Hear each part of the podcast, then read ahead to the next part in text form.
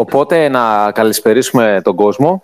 Ε, σήμερα είπαμε να το γυρίσουμε λίγο να μιλήσουμε για τα κρυπτονομίσματα. Τι είναι τελικά αυτά τα κρυπτονομίσματα που τόσο πολύ ακούμε για αυτά; Ε, πώς ξεκινήσανε, πώς ε, μπορεί κάποιος να τα παράγει ή να τα αγοράσει, ξέρω εγώ ποια είναι τα χαρακτηριστικά τους. Θα αναφερθούμε για κάποια πράγματα από αυτά.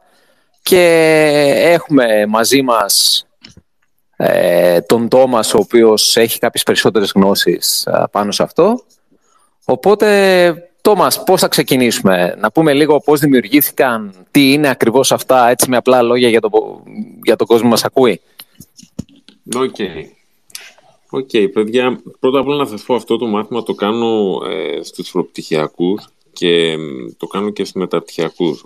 όταν ξεκινάμε το μάθημα, στην πρώτη διάλεξη, το πρώτο πράγμα που κάνω, ειλικρινά σας λέω, είναι κάνω το σταυρό μου και του λέω, παιδιά, τώρα ετοιμαστείτε να κάψετε εγκέφαλο, ας πούμε έτσι. Ε, ο κόσμος όλος μιλάει για κρύπτο, ξέρεις, ε, ξέρετε, δεν, δεν είναι το νόημα το κρύπτο. Το νόημα είναι το blockchain. Δηλαδή, πίσω από αυτό που όλοι ακούμε κρυπτονομίσματα και όλη, φάση, όλη τη φάση με bitcoin ε, και κόσμο που γίνεται ξαφνικά όπως νομίζουν όλοι δισεκατομμυρίουχοι μέσα σε μια βραδιά δεν παίζει, σας το λέω, εντάξει. Ε, είναι η τεχνολογία του blockchain. Ε, είναι αυτό που ένας συνάδελφος πάνω στο πανεπιστήμιο ονόμασε ο ίδιος, έτσι, προσπάθησε να το εξηγήσει με περιφραστικά ε, αλυσίδα ομάδων επιβεβαιωμένων συναλλαγών.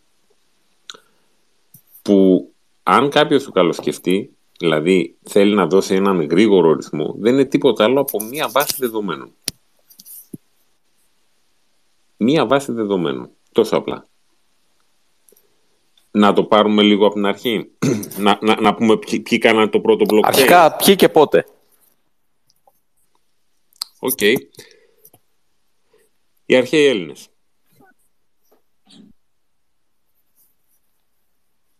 Ναι. Ε, Πάμε ξανά. Καθόλου. Οι αρχαίοι Έλληνες. Το πρώτο blockchain, το πρώτο, ε, το πρώτο concept, η πρώτη εφαρμογή με το concept του blockchain έγινε στους Παξούς.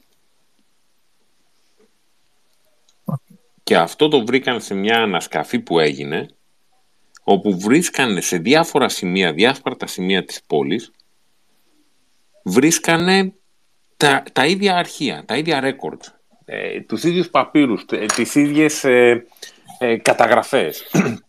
και δεν καταλάβαναν τι γίνονταν. Γιατί συνέβαινε αυτό το πράγμα. Λοιπόν, πώς παίχτηκε το θέμα. Ε, στους Παξούς είχαν μεγάλο πρόβλημα με πειρατές. Οπότε οι πειρατές μπαίναν μέσα και καίγαν ουσιαστικά την, ε, το, το κυβερνείο, ας πούμε, το, το City Hall, ας πούμε. Με αποτέλεσμα καίγονται όλα τα νομοθετήματα, όλες οι αποφάσεις καίγονταν όλα, καταστρέφονταν όλα. Ε, οι κάτοικοι λοιπόν σκέφτηκαν να καταγράφουν σε πολλαπλές βάσεις δεδομένων, όλοι δηλαδή, σε διάφορα σημεία της πόλης, να καταγράφουν ό,τι συναλλαγή γίνεται, να καταγράφουν ό,τι ε, νομοθέτημα κάνανε, έτσι ώστε αν καταστραφόταν ένας κόμβος, αν κατασ... κόμβος με το σημερινό όπως το λέμε, αν καταστραφόταν το κυβερνείο, αν καταστραφόταν κάποιο ε, σημείο στο οποίο είχαν το αρχείο αυτό, να μην χάνονταν το αρχείο της πόλης. Αυτή λοιπόν ήταν η πρώτη εφαρμογή. Και μάλιστα να πούμε και κάτι εδώ, ότι υπάρχει εταιρεία αυτή τη στιγμή η οποία ειδικεύεται σε blockchain που έχει το όνομα Paxos. Δεν το ήξερα. Ακριβώς από αυτό το πράγμα. Δεν το ήξερα. Αυτά τι, τι αρχεία κρατούσαν τότε δηλαδή. Δεν, σίγουρα δεν ήταν, ήταν περιουσίες, ήταν νομοθεσία, περιουσία, ε, τέτοια πράγματα. Πάντως, Α, Νίτσα. Συγγνώμη, όχι, απλά θα πω επειδή δεν το ήξερα για τους παξού, πάρα πολύ ενδιαφέρον. Αλλά το πρόβλημα το οποίο λύνει το blockchain είναι επίσης έχει αναφορά, αν θέλετε, στην, στην ιστορία, ε, διότι λένε, ονομάζεται τέλος πάντων το, το πρόβλημα το οποίο λύνει το blockchain, ονομάζεται ε, το πρόβλημα των Βυζαντινών στρατηγών. Μπράβο, ναι. Τώρα δεν ξέρω αν σκοπεύεις να το Ναι. πεις, ε, να σε αφήσω Ναι, αυτό, α- αυτό, είναι λίγο, αυτό είναι λίγο πιο τεχνικό πράγμα τώρα. Ναι. Τώρα, προ, Ναι, το πρόσθετα οποίο να βέβαια δεις- δεν είναι, δεν είναι πραγματικό. Είναι ουσιαστικά χρησιμοποιείται Ναι, ο είναι. Βυζαντινός ε, σαν απλά σαν κάτι εξωτικό. Δεν υπήρχαν κάποιοι. Ναι, δεν ναι. είναι ότι στηρίζεται κά- κάπου αυτό έτσι. Ε, αυτό που λέτε ε, είναι πολύ σωστό. Ε, είναι ένα μαθηματικό πρόβλημα. Δηλαδή, ήταν ένα πρόβλημα ουσιαστικά που προσπαθούσαν ε, και το παραστήσαν έτσι περιγραφικά, αν θέλετε, με το πρόβλημα των Βυζαντινών στρατηγών. Ε, προσπαθούσαν τι να κάνουν, να βεβαιωθούν ότι μέσα σε ένα δίκτυο όλοι οι συμμετέχοντες θα λειτουργούν με ομοφωνία και δεν θα υπάρχει κάποιος ο οποίος να πάει και να χαλάσει ουσιαστικά την ομοφωνία του δικτύου. Το λέω λίγο χοντρά και λίγο... Εντάξει, δεν το λέω αρκετά επιστημονικά. Εντάξει, α- από μόνο του το πρόβλημα των Βυζαντινών στρατηγών ε, είναι ένα θέμα το οποίο είναι καθαρά μαθηματικό. Ε, το περιγράφουμε λίγο γρήγορα, ας πούμε, ότι ε, ε, οι, ε, μαθεύονται ένα πλήθος στρατών που διοικούνται από Βυζαντινούς στρατηγούς. Λοιπόν, ε, η επίθεση θα πετύχει για να επι- επιτίθενται σε μια πόλη, σε ένα κάστρο. Η επίθεση θα πετύχει μόνο αν επιτεθούν όλοι μαζί. Αλλά μέσα σε αυτούς υπάρχει ένας προδότης. Ο οποίος στέλνει λάθος μήνυμα. Στέλνει το μήνυμα μην επιτεθείτε. Οπότε πρέπει να αποφασίσει το δίκτυο που είναι όλοι οι Βυζαντινοί στρατηγοί, δηλαδή που έχουν όλους τους στρατούς, εάν θα επιτεθούν και ποια στιγμή θα επιτεθούν. Άρα πρέπει να ξέρουν ουσιαστικά ποια είναι η συνένεση προκειμένου να δεχτούν ότι αυτό είναι αυτό που πρέπει να κάνουμε και πρέπει να επιτεθούμε αυτήν την ώρα και εκείνη, με αυτόν τον τρόπο. Αυτό το πράγμα, το bitcoin, το καταφέρνει να παίρνει συνένα. Εντάξει, Αλλά εδώ φεύγουμε λίγο. Τώρα, τι είναι το blockchain ουσιαστικά. Τι είναι το blockchain. Φανταστείτε ένα δίκτυο. Φανταστείτε δηλαδή εμείς εδώ πέρα είμαστε, είμαστε 66 άτομα. Έτσι. Ωραία. Λοιπόν, εμείς οι 66 κάνουμε συναλλαγές αναμεταξύ μας. Μέχρι σήμερα, μέχρι σήμερα, μέχρι δηλαδή μέχρι το 2008 περίπου, αυτές τις συναλλαγές την, κα- τις κάναμε μέσω ενός ενδιάμεσου. Τράπεζα. Βάζαμε παραδείγματος. Τράπεζα. Ωραίος. Βάζαμε παραδείγματος χάρη τον κυνέγυρο και ο κυνέγυρο έκανε καθάριση όλων των συναλλαγών μας. Ωραία. Όλες οι συναλλαγές περνούσαν ας πούμε από τον κυνέγυρο και ο κυνέγυρος κρατούσε αρχείο από όλες τις συναλλαγές. Τώρα, με το blockchain τι γίνεται; Δεν υπάρχει ένας κεντρικός παίκτης. Δεν υπάρχει ένας κεντρικός ενδιάμεσος. Οι συναλλαγές γίνονται αναμεταξύ μας, μεταξύ των 66 ημών, εντάξει. Αλλά πρόσεξε τώρα εδώ να δεις τι γίνεται. Δεν έρχεται ο κυνέγυρος να επιβεβαιώσει τη συναλλαγή, αλλά όλο το δίκτυο και οι 66 επιβεβαιώνουμε τη συναλλαγή αυτή που κάνουμε. Δηλαδή αν κάνω εγώ παραδείγματος χάρη, κάνω με τον Τσίδη μια συναλλαγή, στο προηγούμενο μοντέλο θα το επιβεβαίωνε αυτό ο κυνέγυρο. Σε αυτό το μοντέλο, στο blockchain, δεν θα το επικυρώσει ο κυνέγυρος, αλλά θα το επικυρώσουν και οι 65 μαζί. Και θα πούμε ότι πραγματικά εγώ ο Τόμας έχω να στείλω στον Τσίδη τόσα χρήματα. Έχω στην κατοχή μου κάτι για να το στείλω. Μέχρι τώρα αυτό το κάναμε παραδείγματος χάρη είτε με τράπεζα, νταλάι, είτε με το υποθηκοφυλακείο. Συμβολογράφη, σωστά. Συμβολογράφο, χρηματολόγια κτλ. κτλ. Δικηγόρους, ενδιάμεσους, οι οποίοι ελέγχαν τις συναλλαγές, ελέγχαν την κατοχή περιουσιακών στοιχείων. Ενώ τώρα αυτό, αυτοί δεν χρειάζονται. Ο κυνέγυρος, ας πούμε, σαν εκαθαριστής δεν χρειάζεται να υπάρχει. Δεν χρειάζεται να υπάρχει σαν ενδιάμεσος.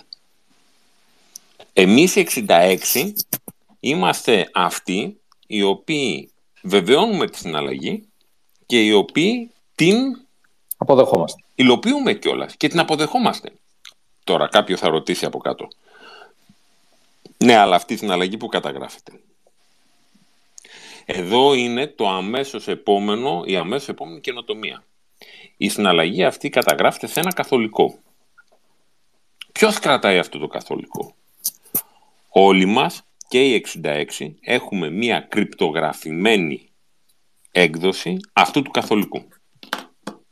Οπότε, στο προηγούμενο μοντέλο, ακόμα και αν ο κυνέγυρος έβγαινε εκτός, αν, αν ο κυνέγυρος έβγαινε εκτός λειτουργίας, δηλαδή φαντάσου ας πούμε τα υποθηκοφυλάκια ή το κτηματολόγιο, κεντρικό σερβερ του κτηματολογίου, να πέσει. Όλα σταματάνε, σωστά; Σε αυτή δεν σημαίνει τίποτα. Γιατί για ένα πολύ απλό λόγο. Γιατί όλοι εμείς οι υπόλοιποι έχουμε τη δυνατότητα, έχουμε το, ε, το καθολικό, έχουμε δηλαδή την καταγραφή των συναλλαγών.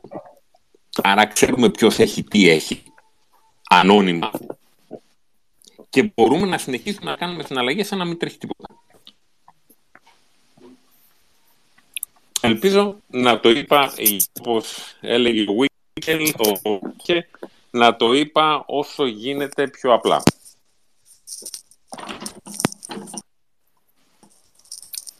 Αυτό είναι το blockchain. Με ακούτε; Θα πει το νόμισμα τώρα, διότι αυτή είναι μία πλευρά. Αυτή είναι ας πούμε το backbone, το οποίο πρέπει να υπάρχει για να γίνονται οι καταγραφές χωρίς να υπάρχει κάποιος ενδιάμεσος. Τα νομίσματα τώρα; Νταλάει λίγο επαναλαμβάνει, παρακαλώ, έκανες κάποιες διακοπές. Ε, κλέπτο, εγώ κάνω διακοπές ή μόνο ο Τόμας; Ψιλοδιακοπές έκανες, αλλά εγώ σας ακούω και τους δύο. Έκανα ε, διακοπές, πάντα καθαρά. Οκ, ε, ε, Τόμας, ε, θα επαναλάβω. Ε, αυτό τώρα που μιλήσαμε, που εξήγησες ήταν το κομμάτι του blockchain, που ουσιαστικά είναι το backbone για να λειτουργήσει, είναι η τεχνολογία. Τα νομίσματα τώρα... Είναι, Μπράβο. Αυτό τώρα είναι η τεχνολογία πάνω στην οποία βασίζεται το κρυπτο. Τώρα, πρόσεχε να δεις τώρα εδώ πέρα τι γίνεται.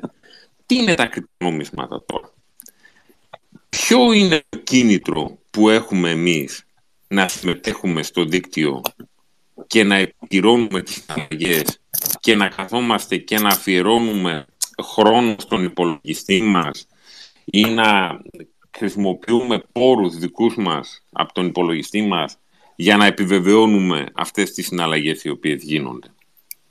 Το δίκτυο λοιπόν σου λέει ότι κάθε φορά που εσύ συμμετέχεις και επιβεβαιώνεις μια συναλλαγή, τα λέω χοντρικά τώρα, έτσι, απλοϊκά τα λέω για να καταλάβουμε το concept. Κάθε φορά λοιπόν που κάποιος από εδώ επιβεβαιώνει μια συναλλαγή, θα κερδίσει, θα παίρνει μία ανταμοιβή. Η ανταμοιβή αυτή τι είναι, ένα κρυπτονόμισμα ή ένα ποσό σε κρυπτονομίσματα. Ή σε tokens. Στα δίκτυα όμως που κάνεις αυτό το πράγμα και κάνεις blockchain, κατά βάση είναι το κρυπτονόμισμα. Δηλαδή, δείτε το bitcoin. Το bitcoin σου λέει ότι κοίταξε να δεις, εσύ θα είσαι εδώ, θα αφιερώσεις χρόνο στον υπολογιστή σου να δουλεύει ο υπολογιστής σου και θα κες ρεύμα, εντάξει, για να προσπαθείς να λύσεις ένα μαθηματικό πρόβλημα έτσι ώστε να επιβεβαιώσεις πρώτα στη συναλλαγή. Εάν λοιπόν εσύ τα καταφέρεις και λύσεις πρώτος το πρόβλημα και άρα επιβεβαιώσεις πρώτος τη συναλλαγή, τότε θα πάρεις, νομίζω σήμερα είναι 12,5 ή 6,5 bitcoin. Είναι τόσο πολλά. Νομίζω έχει πέσει πολύ, πολύ παρακάτω. Νομίζω ότι έχει ε, κάθε, ε, κάθε φορά υποδιπλασιάζεται. Ας πούμε είχε ξεκινήσει από τα 50. Και ανάλογα με τον αριθμό των ε, bitcoin που έχουν δημιουργηθεί, υποδιπλασιάζεται. Πάει στο μισό. Μπορεί να είναι τώρα στο 6,25 ας πούμε. Δεν αποκλείεται. Δεν το έχω παρακολουθήσει τώρα. Και αυτό είναι η έννοια του κρυπτονομίσματος. Εντάξει. Ουσιαστικά, ε, εγώ βάζω τον υπολογιστή μου να λύσει μία μαθηματική εξίσωση, μία πολύπλοκη μαθηματική εξίσωση που έχει μία μοναδική λύση. Σωστά; Ναι, σωστό. Και όταν εγώ βρω αυτή τη λύση, το σύστημα... Ε, όλοι, όλοι λύνουμε, έτσι. Όλοι έχουμε τα μηχανάκια και λύνουμε. Μπράβο. Το, το σύστημα μου την κατοχυρώνει. Αυτή... Έχω ένα κομμάτι, ένα blockchain, μπορεί να μην τα λέω σωστά, και το οποίο κατοχυρώνεται σε μένα και το έχει το καθολικό και όλοι οι υπόλοιποι ότι αυτό είναι, ξέρω εγώ, αυτή τη Ακριβώς. στιγμή στο δικό μου λογαριασμό. Τώρα, να το πούμε λίγο, να το πάμε λίγο εκεί πέρα, για να το πάμε ε, σε αυτό που λέγαμε πριν με τους βυζαντινούς στρατηγούς. Πρέπει όλοι να αποφασίσουμε σε ένα κοινό μηχανισμό συνένεσης, ένα consensus mechanism. Τι είναι αυτό το consensus mechanism, τι είναι αυτός ο μηχανισμός συνένεσης; Αυτός ο μηχανισμός συνένεσης είναι μια δουλειά την οποία πρέπει να κάνουμε όλοι, ένας αλγόριθμος τον οποίο πρέπει να εφαρμόζουμε όλοι και να λέμε ότι όταν έρθουν όλοι 50 στην ένα και μας πούν ότι συμβαίνει αυτό, τότε επιτιθέμεθα στους βυζαντινούς στρατηγούς. Για να πάμε λίγο στο bitcoin. Γιατί το bitcoin λίγο πολύ είναι αυτό που έχουμε ακούσει οι περισσότεροι. Αντίστοιχα και στο ethereum. Εντάξει, που το προσέξτε, το bitcoin και το ethereum είναι τα δίκτυα, είναι το blockchain. Το, block, το bitcoin είναι το κρυπτονόμισμα του blockchain bitcoin. Το ether, το ether είναι το κρυπτονόμισμα του δίκτυου ethereum. Δηλαδή, κάθε φορά που εγώ συμμετέχω και λύνω ένα πρόβλημα και βοηθάω στο να λειτουργήσει το ethereum, εγώ κερδίζω ether, που είναι το κρυπτονόμισμα του ethereum. Ωραία. Τώρα, πώς γίνεται αυτό; Για να επιβεβαιωθεί η συναλλαγή, να επιβεβαιωθεί μια συναλλαγή, όλοι μας ξεκινάμε και ανταγωνιζόμαστε για το ποιο θα λύσει πρώτος ένα πολύπλοκο μαθηματικό πρόβλημα. Όποιος το λύσει πρώτος είναι αυτός που παίρνει τα bitcoins, που παίρνει το κρυπτονόμισμα. Αυτός ο αλγόριθμος αυτός ο αλγόριθμος έχει ένα πολύ σημαντικό χαρακτηριστικό. Είναι πολύ δύσκολο να βρεις τη λύση του. Εντάξει, πρέπει να σπαταλήσεις πολλή ενέργεια, πρέπει να έχεις μεγάλη υπολογιστική ισχύ σε ό,τι αφορά το bitcoin και το ethereum. Εντάξει. Είναι πολύ δύσκολο να βρεις τη λύση αυτού του προβλήματος, αλλά μόλις βρεις τη λύση αυτού του προβλήματος και πεις παιδιά αυτή είναι η λύση του προβλήματος, όλοι εσείς οι υπόλοιποι που ακούτε αυτή τη στιγμή και συμμετέχετε στο δίκτυο, θα πείτε ναι αυτή είναι η λύση του προβλήματος. Θα την επιβεβαιώσετε αυτόματα. Μόλις λοιπόν εγώ χτίσω αυτή τη συναλλαγή, λύσω το πρόβλημα, χτίζω το μπλοκ, επιβεβαιώνω τη συναλλαγή και ξεκινάμε όλοι ξανά να επιβεβαιώσουμε τι, την επόμενη συναλλαγή. Και ξαναξεκινάμε σε αυτή τη διαδικασία. Αλλά πρόσεξε τώρα να δεις. Μαθηματικά, έτσι, αλγοριθ, ε, υπολογιστικά, το μπλοκ είναι, δεν είναι τίποτα άλλο από ε, χαρακτήρες. Έτσι, ένα ε, αρχείο ουσιαστικά ε, που έχει μέσα στοιχεία κρυπτογραφημένα και έχει και έναν συγκεκριμένο αριθμό hash που δείχνει με βάση την κρυπτογραφική αυτή διαδικασία που έχουμε όλα μα όλα τα περιεχόμενα όλα μα όλα τα περιεχόμενα του blog, όλες μα όλες τις συναλλαγές μπορεί να έχουμε μέσα να έχουμε κάνει συναλλαγές ας πούμε, να έχουμε γράψει ένα ολόκληρο βιβλίο. Όλο αυτό το βιβλίο μπορεί να είναι περασμένο ουσιαστικά να έχει, αποκρυπτογραφη... να έχει κρυπτογραφηθεί σε μια σειρά από 64 χαρακτήρες, γράμματα, αριθμούς, ε, σύμβολα κτλ. Εντάξει.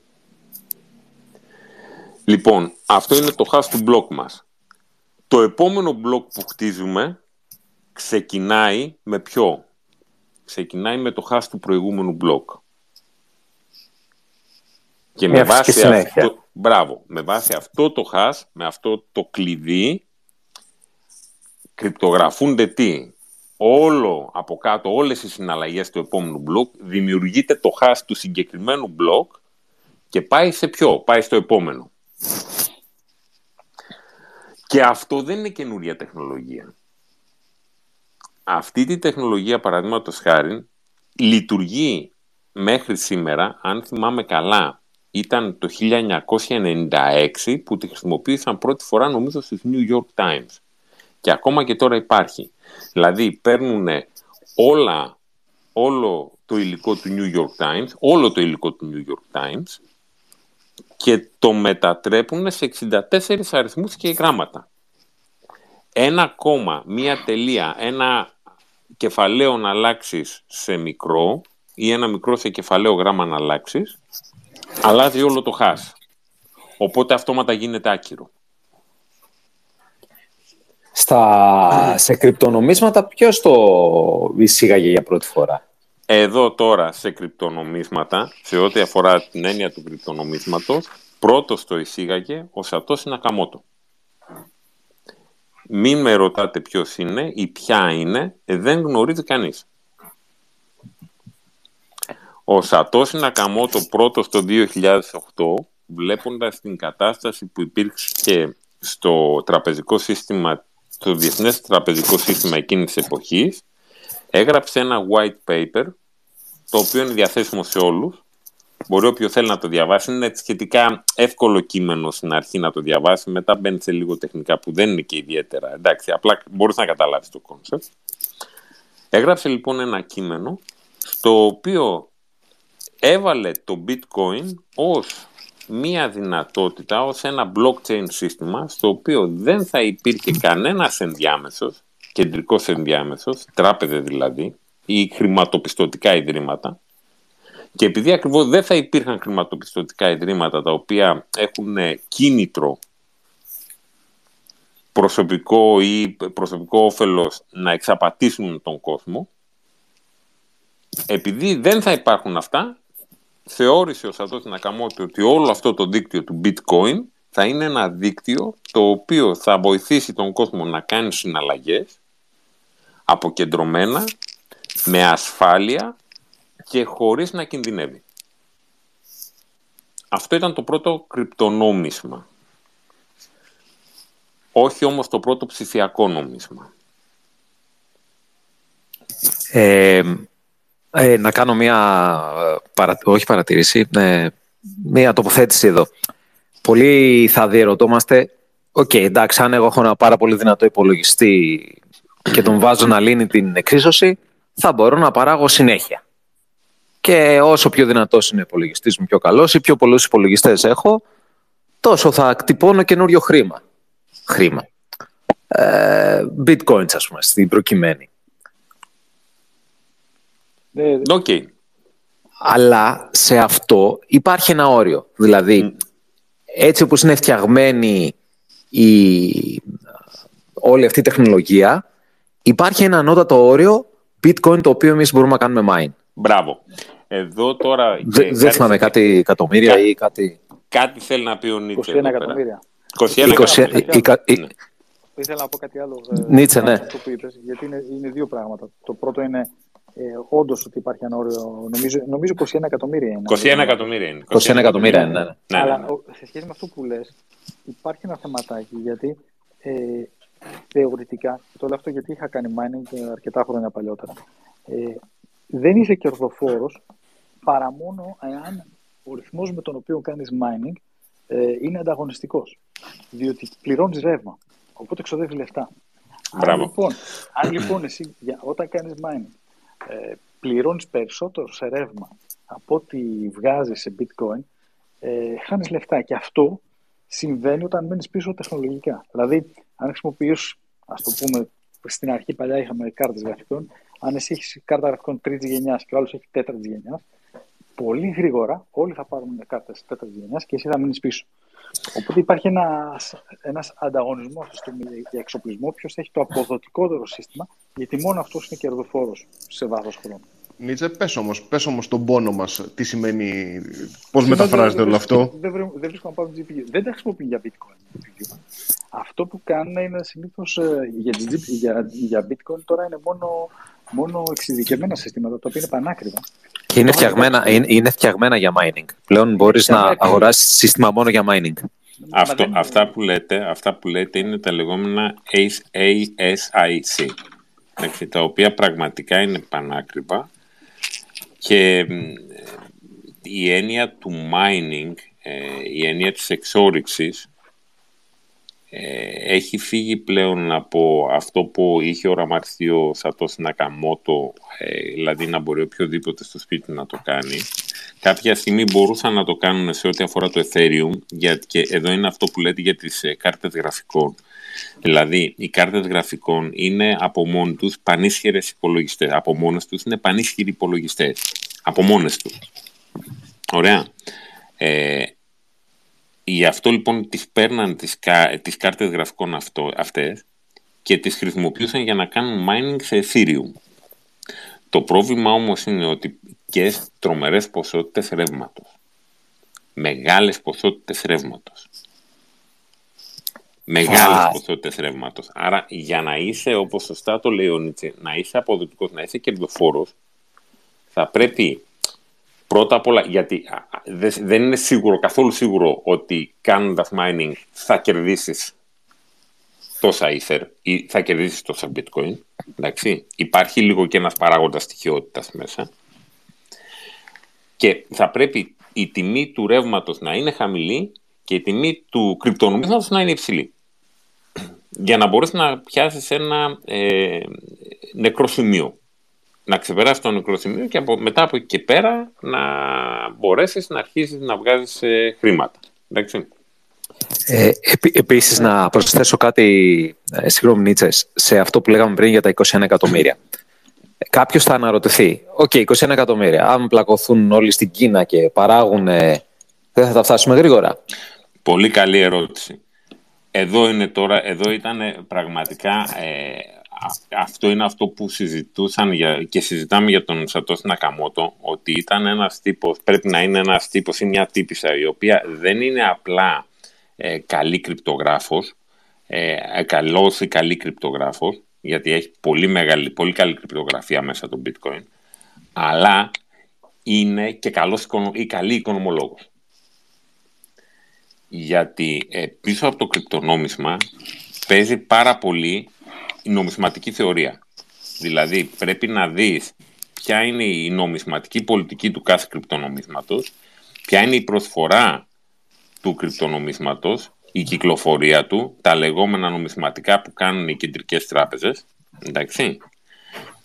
Και αυτό το πράγμα, ο Σατός Νακαμότο το πρόβλεψε και Νταλάι, όταν το σύστημα, όταν το δίκτυο αντιλαμβάνεται ότι κάπου ας πούμε μπαίνει ένας καινούριος υπολογιστής ο οποίος είναι υπερυπολογιστής και άρα αρχίζει και πλακώνει και παίρνει όλα τα... Δηλαδή το πρόβλημα λύνεται πολύ πιο γρήγορα από ό,τι επιτρέπει το δίκτυο τότε μαντέψτε τι κάνει. Προσθέτει ένα ακόμα μηδενικό μπροστά. Δηλαδή πρέπει να υπολογίσει ένα τεράστιο μακρινάρι από 64 ψηφία ε, σου βάζει ένα μηδέν μπροστά και πρέπει να πας ένα συν. Οπότε το πρόβλημα γίνεται ακόμα πιο πολύπλοκο. Με αποτέλεσμα να συνεχίζει να λύνεται το πρόβλημα, να, όσο, ό,τι υπολογιστή και να βάλεις, ακόμα και αν βάλεις ένα κβαντικό υπολογιστή, ο αλγόριθμος θα προσθέσει τόσα ψηφία μπροστά, ώστε το πρόβλημα να λύνεται μέσα σε 10 λεπτά, maximum. Εκεί. Ε... Οπότε δεν μπορούν να πλακώσουν όπως λες, δηλαδή, να πλακώσουν για να λύσουν όλο το πρόβλημα. Ε, νομίζω κάπου εκεί στο 2100 πρέπει να βγουν τα, να, να εξοριθούν όλα αυτά τα bitcoin που υπάρχουν, τα 21 εκατομμύρια. Νομίζω κάπου εκεί είναι ε, η χρονολογία. Και πιο, όπου... και πιο νωρίς, γιατί όπως είπες, υποδιπλασιάζεται. Οπότε πρακτικά μιλώντας από κάποιο σημείο και μετά θα είναι μόνο τα fees που πληρώνουν για, για τις συναλλαγές. Ακριβώς. Μετά, ακριβώς. Ήθελα να κάνω ένα άλλο σχόλιο όμως, γιατί το είπες και ίσως δεν το αναλαμβάνω οι περισσότεροι. Αλλά νομίζω ότι αυτό είναι κάτι που δεν το είχαν υπολογίσει. Το έφεξε δηλαδή, αλλά ε, έχει κάποιες προεκτάσεις. Επειδή στην αρχή ήταν το bitcoin ο καθένας στο σπίτι του, ήταν όντως αποκεντρωμένο. Ναι. Τώρα επειδή δεν μπορεί, δηλαδή δεν μπορεί να είναι κερδοφόρος ο κάθε ο απλός πολίτης. Και ακόμη και εγώ είχα κοιτάξει για περιέργεια τότε να αγοράσω ένα ASIC που, που ανέφερες. Δεν μπορείς καν να το αγοράσεις. Δεν είναι μόνο ότι κάνει ξέρω, 10.000 το μηχάνημα. Δεν μπορείς καν να το αγοράσεις. Υπάρχουν λίστες αναμονής. Εννοείται. Ναι. Το, το, η προέκταση αυτού είναι ότι ε, ένας, ας το πούμε, ισχυρός δρόν, ένας, ε, ας το πούμε, ένα κράτος, έτσι, η Ρωσία για παράδειγμα, η Κίνα, εάν βάλεις στο χέρι όλα αυτά τα μηχανήματα, είτε τα κατασχέσεις, είτε τα παράγει η ίδια, είτε οτιδήποτε, μπορεί να κάνει πρακτικά μιλώντας hijack, να, να καταλάβει το δίκτυο. Και ο λόγος είναι ότι ακούγεται με μεγάλο το δίκτυο, αλλά είναι λίγες, λίγοι σήμερα οι κεντρικοί οι miners, δηλαδή δεν είναι ε, πάρα πολύ σε αριθμό. Είναι κάποιες πολύ μεγάλα mining operations, τα οποία από ό,τι νομίζω είναι κυρίως σε χώρες που έχουν φθηνό ηλεκτρισμό. Και αν κάποιος βάλει στο χέρι 3, 4, 5 από αυτά, μετά μπορεί να, να, να ασκεί διαρκώς πίεση στο δίκτυο. Το πώς ακριβώς γίνεται αυτό είναι βέβαια λίγο πολύπλοκο τεχνικά, αλλά θέλω να πω ότι είναι μια μεγάλη αδυναμία σήμερα του συστήματος με ναι. κρυπτογραφικούς όρους. Νίτσε, έχεις απόλυτο δίκιο. Αυτό ήταν η κουβέντα που γίνονταν ε, με την Κίνα. Η Κίνα ειδικά ε, είχε ουσιαστικά το 60% της δυνατότητας παραγωγής bitcoin, εντάξει, εξόρυξη bitcoin, αυτό που λέμε δηλαδή το να παράγει hash. Γιατί οι υπολογιστές δεν, δεν είναι έξυπνοι όπως εμείς. Οι υπολογιστές απλά κάνουν δοκιμή. Βάζουν δηλαδή, δοκιμάζουν, παράγουν συνέχεια εκατομμύρια hash το δευτερόλεπτο και τα βάζουν στο πρόβλημα μέχρι να τους πει το πρόβλημα ότι παιδιά ναι αυτό είναι η σωστή λύση. Εντάξει, η Κίνα πραγματικά είχε αυτή τη δυνατότητα. Πρώτη ήταν η Κίνα με μεγάλο ποσοστό 60% κοντά και μετά ακολουθούσε η ΙΠΑ και αν έχετε το Θεό σας το Καζακστάν. Γιατί; Πώς γίνεται αυτό; Είχε, είχε πάρα πολλές τέτοιες mining operations είχε πάρα πολλές τέτοιες ε, μονάδες που προσέξτε να δείτε, όταν μιλάμε ε, ASIC, φανταστείτε ένα κουτάκι, ένα κουτί με επεξεργαστές μέσα και με έναν μεγάλο ανεμιστήρα. Εντάξει. Τώρα φαντάσου τη μεγαλύτερη αποθήκη που σου έχει έρθει στο μυαλό σου γεμάτη με τέτοια ράξ. Κρατική επιχείρηση βασικά μου θυμίζει. Μεγάλη επιχείρηση. Εντάξει. Δεν είναι επιχείρηση που γίνεται από ιδιώτες. Δεν είναι, να δεις, δεν είναι επιχείρηση που γίνεται από τον ιδιώτη όπως τον φανταζόταν ο Σατός Νακαμότο. Πλέον υπάρχουν επιχειρήσεις οι οποίες αρχίζουν σχεδόν να είναι στα όρια του να μπουν σε Nasdaq και να φέρνουν χρήματα ουσιαστικά από venture capital και από, από, όποια, από ό,τι funding μπορείτε να φανταστείτε οι οποίες στείνουν τέτοιες τεράστιες mining farms, farmers. Δηλαδή, σαν, σαν εργοστάσιο είναι. Εδώ είναι, εδώ είναι κρίσιμο να έχεις φτηνή ενέργεια για το bitcoin τουλάχιστον. Θα πούμε για το bitcoin τουλάχιστον. Εντάξει. Γιατί προσέξτε τώρα να δείτε. Γιατί εδώ τώρα έρχεται κάτι που πρέπει να πούμε. Γιατί τώρα κάποιος θα πει, εντάξει ρε παιδιά, γιατί το χρειαζόμαστε όλο αυτό. Η ασφάλεια που προσφέρει είναι καταπληκτική. Από ποια άποψη; Εάν ο κυνέγυρος που λέγαμε πριν ήθελε να αλλάξει μια συναλλαγή, μπορούσε να ανοίξει τον υπολογιστή με τους κωδικούς του και να την άλλαζε. Αυτή η συναλλαγή μπορούσε να είχε γίνει πριν από πέντε μήνες. Ωραία. Αλλά ο κυνέγυρο, λέω εγώ κυνέγυρο με συγχωρείς, ξέρουμε ότι είσαι ηθικό, τα... ηθικό παιδί, ας πούμε, και δεν κάνει τέτοια. Ο κυνέγυρο, είπαμε, είναι τράπεζα, έτσι. Ο μεσάζοντας. Μπράβο, ο ναι, κυνέγυρο είναι, είναι η τράπεζα. Εάν τώρα εγώ θέλω να αλλάξω αυτή τη συναλλαγή, η οποία έχει μπλεχτεί, έχει καταγραφεί σε blockchain, για να αλλάξω αυτή την καταγραφή που έγινε πριν από πέντε μήνες, πρέπει να ξανακάνω mining και να αλλάξει ουσιαστικά όλα τα blocks που έχουν συναλλαγές των τελευταίων πέντε μηνών. Άρα αυτό ας πούμε για το bitcoin σημαίνει ότι πρέπει να ξοδέψω το ηλεκτρικό ρεύμα και την υπολογιστική ισχύ όλων αυτών των υπερυπολογιστών, όλων αυτών των, ε, των ε, ε, conglomerates, των τεράστιων επιχειρήσεων που κάνουν mining και να ξοδέψω και όλο το ηλεκτρικό ρεύμα που εξόδεψαν αυτοί τους πέντε μήνες αυτούς προκειμένου να μπορέσω να αλλάξω μια συναλλαγή πριν από πέντε μήνες. Οπότε δεν με συμφέρει. Δεν Είναι υπάρχει περίπτωση. αδύνατον. Είναι αδύνατον. Και αυτό Πάντως- πρέπει να το κάνω, Νίτσε με συγχωρείς, και αυτό πρέπει να το κάνω μέσα σε 10 λεπτά. Μέχρι να βγει το επόμενο κλειδί. Ακριβώς. Μέχρι να βγει το επόμενο μπλοκ. Είναι αδύνατον. Ωραία, και να κάνουμε τώρα την ερώτηση. Είναι ένα σύστημα το οποίο έχει ένα συγκεκριμένο αριθμό από νομίσματα, 21 εκατομμύρια. Κάθε φορά που παράγει κάποιος ένα νόμισμα, είναι πιο δύσκολο να παραχθεί το επόμενο. Γιατί υποδιπλασιάζεται στην αρχή, παίρνεις 100, μετά έπαιρνες. Ξεκίνησε από τα 50, πήγες στα 25, Ναι, ναι. στα 12,5, 6,25, 3,75 και ούτω καθεξής. Ωραία. Και ας δούμε λίγο στο οικονομικό κομμάτι. Πώς είναι αυτό το fluctuation στην τιμή τώρα; Πω, καλή ερώτηση αυτό. Δηλαδή, εγώ δεν μπορώ να παράγω τώρα. Πώς μπορώ να το διαχειριστώ; Γιατί έχει ε, κάποια στιγμή 17.000, μετά μου είπε ο κουρέας μου έβαλε 60 ευρώ σε bitcoin, α, βάλε και εσύ για να γίνουμε πλούσιοι τέτοια φάση, γιατί θα πάρει τα πάνω του και θα πολλαπλασιαστούν. Αυτό θα πάει επί 100, επί 1000 Ωραία. πόσα ήθελε. Πά- πάμε τώρα να γυρίσουμε λίγο πάλι στην αρχή. Τι είναι το νόμισμα; Τι είναι το νόμισμα; Μια συμφωνία. Ακριβώς. Το νόμισμα είναι μία σύμβαση. Το νόμισμα είναι μία σύμβαση. Έχουμε συμφωνήσει λοιπόν όλοι εμείς εντάξει, ότι αυτά τα πράγματα, αυτά τα κρυπτονομίσματα έχουν αξία και μπορούμε να τα χρησιμοποιήσουμε συναλλακτικά. Όπως παλιότερα είχαν συμφωνήσει οι πρώτοι άνθρωποι ότι τα κόκκινα κοχύλια, ξέρω εγώ, έχουν αξία επειδή είναι σπάνια και γι' αυτό επειδή είναι σπάνια και έχουν αξία μπορούμε να τα χρησιμοποιήσουμε ως μέσο ανταλλαγής. Είναι μια σύμβαση. Αυτό είναι το κρίμα.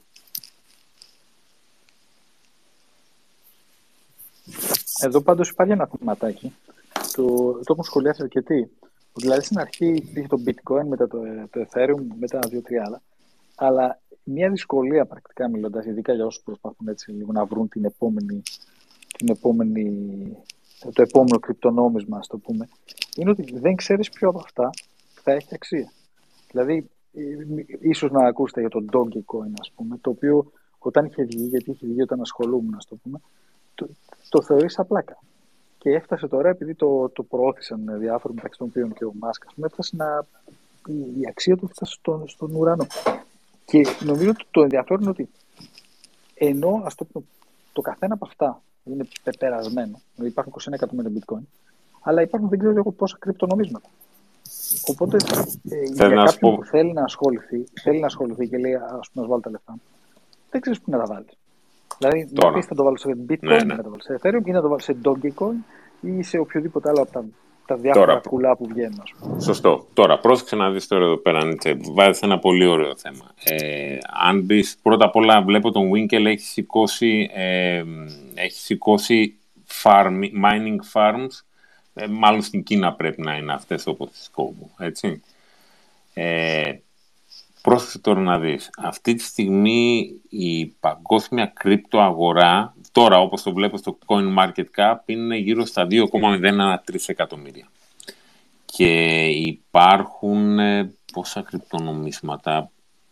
Εντάξει, οκ, ο αριθμός μπορεί να έχει φύγει πάνω από... Ναι, βλέπω στο Coin Market Cap αυτά που είναι listed μόνο είναι γύρω στα 9.863. Αυτό που δεν... αυ- ναι, ναι, ναι, είναι πραγματικά Απίστευτο, δεν φανταζόμουν Ναι, τόσο πολλά. προσέξτε να δείτε τώρα τι γίνεται. Το bitcoin είναι ένα κρυπτονόμισμα που βασίζεται σε ένα blockchain. Ωραία, σε μία αλυσίδα. Αποφασίσαμε ότι έχει αξία αυτό το πράγμα. Το Ethereum είναι άλλο blockchain. Είναι άλλη αλυσίδα. Το Luna είναι άλλη αλυσίδα. Το Stellar είναι άλλη αλυσίδα. Που έχουν τα δικά τους κρυπτονομίσματα. Και προσέξτε τώρα εδώ να δείτε. Πάνω σε αυτό το κρυπτονόμισμα, πάνω σε αυτό το blockchain, με συγχωρείτε, όχι στο κρυπτονόμισμα, πάνω σε αυτό το blockchain μπορείς να χτίσεις εσύ ο ίδιος, εντάξει, εμείς τώρα εδώ που μιλάμε, μπορούμε να χτίσουμε ένα δικό μας κρυπτονόμισμα, το οποίο όμως θα λέγεται token αυτή τη φορά. Αλλά εμείς πρέπει τώρα στα κρυπτονομίσματα αυτά που θα βγάλουμε Εντάξει. Το Dogecoin, ας πούμε, Νίτσε που είπες, το ξεκίνησαν για πλάκα. Και μάλιστα το ξεκίνησαν για πλάκα για να διακομωδήσουν το bitcoin. Ε, βγήκε ο Elon Musk, είπε ότι παιδιά αυτό είναι το μέλλον, τρέξαν όλοι, αγόρασαν. Εδώ για να γυρίσω λίγο σε αυτό που είπες πριν, ποια είναι η πραγματική αξία του bitcoin; Τι είναι αυτό που καθορίζει την τιμή του; Το δεκτικό κόσμος. Στο τέλος μόνο η προσφορά και η ζήτηση. Αν το σκεφτεί κάποιος. Η προσφορά και η ζήτηση και η λύση την οποία δίνει σε κάποιο πρόβλημα. Ουσιαστικά όλα αυτά είναι θεωρητικές τιμές. Αν εγώ θέλω σαν παλαβός να αγοράσω bitcoin, εσύ θα μου λες θα στο δώσω 10, το επόμενο θα στο δώσω 11, 12, 50, 100, 200 ευρώ. Αν εγώ θέλω να αγοράζω, εσύ θα ανεβάσεις την τιμή. Νταλάει και όπως λέει ο παλιός μου φοιτητής ο Μιχάλης, προσφορά και ζήτηση. Ακριβώς. Εντάξει. Εκτός εάν, πρόσεξε να δεις τώρα, εδώ υπάρχει ένα άλλο θέμα. Γιατί εδώ τώρα είναι το μπέρδεμα το οποίο υπάρχει στα κρυπτονομίσματα. Τι είναι αυτό που τελικά καθορίζει τη ζήτηση; Γιατί αυτό πρέπει να δεις. Η ευκολία στη χρήση. Το access στο δίκτυο. Η αξία που δίνω στον πελάτη, η λύση που προσφέρω σε ένα υπαρκτό πρόβλημα. Το bitcoin έγινε αυτό που έγινε γιατί στο white paper του έδινε λύση σε ένα υπαρκτό πρόβλημα. Το ethereum έχει αξία, το Ether και το Ethereum έχει αξία. Γιατί, Γιατί πάνω σε αυτό μπορείς να στήσεις εφαρμογές οι οποίες λύνουν προβλήματα της καθημερινής οικονομικής πραγματικότητας. Οπότε αυτό είναι που δίνει αξία. Στο Dogecoin ή όλα αυτά τα meme coins ή shit coins όπως λέει ένας φίλος στο hashtag, εντάξει, αυτά είναι, ok, okay, κάποια στιγμή θα εξαϋλωθούν. Εκτός εάν βρεις μια χρήση η οποία θα προσφέρει αξία. Παραδείγματος χάρη, να πούμε, το Dogecoin κάποια στιγμή το συζητούσανε, το συζητούσανε, να είναι ένα ε, μέσο συναλλαγής όπου οι άνθρωποι θα μπορούν να, πούμε, να επιβραβεύουν ε, δημιουργούς στα social media. Και όταν λέω στα social media εννοώ όλα. Από το Twitter μέχρι το Pornhub. Εντάξει. Και χωρίς πλάκα, αυτό ήταν μια κουβέντα η οποία είχε γίνει για τον Dogecoin και μάλιστα από γνωστή ε, star ε, adult ταινιών, έτσι. Χωρίς να κάνω πλάκα και σε αυτό. Το θέμα λοιπόν είναι ότι εσύ έχεις ένα blockchain, έχεις μια αλυσίδα η οποία παράγει κρυπτονομίσματα ή παράγει tokens, αλλά τα παράγει πώς, κατά τη λειτουργία της. Ποια είναι η αξία που προσφέρει η αλυσίδα αυτή; Δηλαδή, το bitcoin, να σου πω μια λύση για το bitcoin ή για το ethereum ή για όλα αυτά τα κρυπτονομίσματα. Μια εφαρμογή. Αυτή τη στιγμή για να κάνω εγώ μια εξαγωγή σαν εταιρεία ή να κάνω εισαγωγές, εντάξει, θα πρέπει να πάω ουσιαστικά σε ένα τραπεζικό σύστημα. Εντάξει, θα πρέπει να πάω στο τραπεζικό σύστημα. Επειδή έχω δουλέψει στην τράπεζα, σας λέω, ε, θέλει η όλη διαδικασία πέντε μέρες για να ολοκληρωθεί. Εντάξει, η μεταφορά χρημάτων και άμα είναι κιόλα και τίποτα πιο περίεργο ε, με credit, letter of credit και τα λοιπά, με ενέγγυες πιστώσεις και τα λοιπά, εκεί μπορεί να φύγεις και στις 15-20 μέρες. Ωραία. Για να μεταφερθούν τα χρήματα. Με ένα blockchain με ένα Ethereum ή με ένα Bitcoin σύστημα, αυτό μπορεί να γίνει μέσα σε 10 λεπτά. Χωρίς ενδιάμεσο και γλιτώνοντας όλες τις διατυπώσεις εισαγωγών-εξαγωγών. Και εδώ τώρα είναι η μεγάλη μαγιά του Ethereum. Γιατί το Ethereum είναι αυτό που είπαν όλοι το blockchain 2.0. Δηλαδή, το Ethereum είναι, φαντάσου το λίγο, σαν χρήμα που μπορείς να προγραμματίσεις. με έξυπνο συμβόλαιο που σου λέει ότι εάν συμβαίνει αυτό, τότε κάνε τη μεταφορά. If then. Οπότε εδώ έχεις ακόμα μεγαλύτερο αυτοματισμό και βγάζεις ακόμα έξω από την ε, μπάνκα, έξω από την όλη υπόθεση τον όποιο ενδιάμεσο μπορείς να έχεις. Δηλαδή δεν χρειάζεσαι υποθηκοφύλακα πλέον, δεν χρειάζεσαι δικηγόρο. Το έξυπνο, συμβόλαιο, το έξυπνο συμβόλαιο γράφει ας πούμε ότι ξέρεις εάν αυτός έχει στην ε, κατοχή του αυτό το ακίνητο και δεν είναι end, δεν είναι υποθηκευμένο. Or δεν υπάρχει άλλος που έχει απέτηση σε αυτό. Δηλαδή με ένα τέτοιο σύστημα if, then, or που είναι απλά πράγματα που οι περισσότεροι τα καταλαβαίνουμε ίσως και από το Excel στο τέλος λέει αν συμβαίνουν όλες αυτές οι προϋποθέσεις τότε κάνε τη μεταφορά του ακινήτου και κάνε και την πληρωμή μέσα από το blockchain με το κρυπτονόμισμα του blockchain του συγκεκριμένου το οποίο μετά το μετατρέπει σε κανονικό χρήμα αν θέλεις. Και αυτό γίνεται αυτόματα με μια διαδικασία η οποία μπορεί να μην πάρει πάνω από 10-15 λεπτά. Πάντως... Τώρα, ε, τώρα σκεφτείτε, με συγχωρείτε έτσι, σκεφτείτε τώρα, γιατί το σκεφτόμουν όταν το άκουγα το Σάββατο σε μια παρέα που πίναμε κρασί, ας πούμε, ε, την ταλαιπωρία που τραβάμε στα υποθηκοφυλάκια.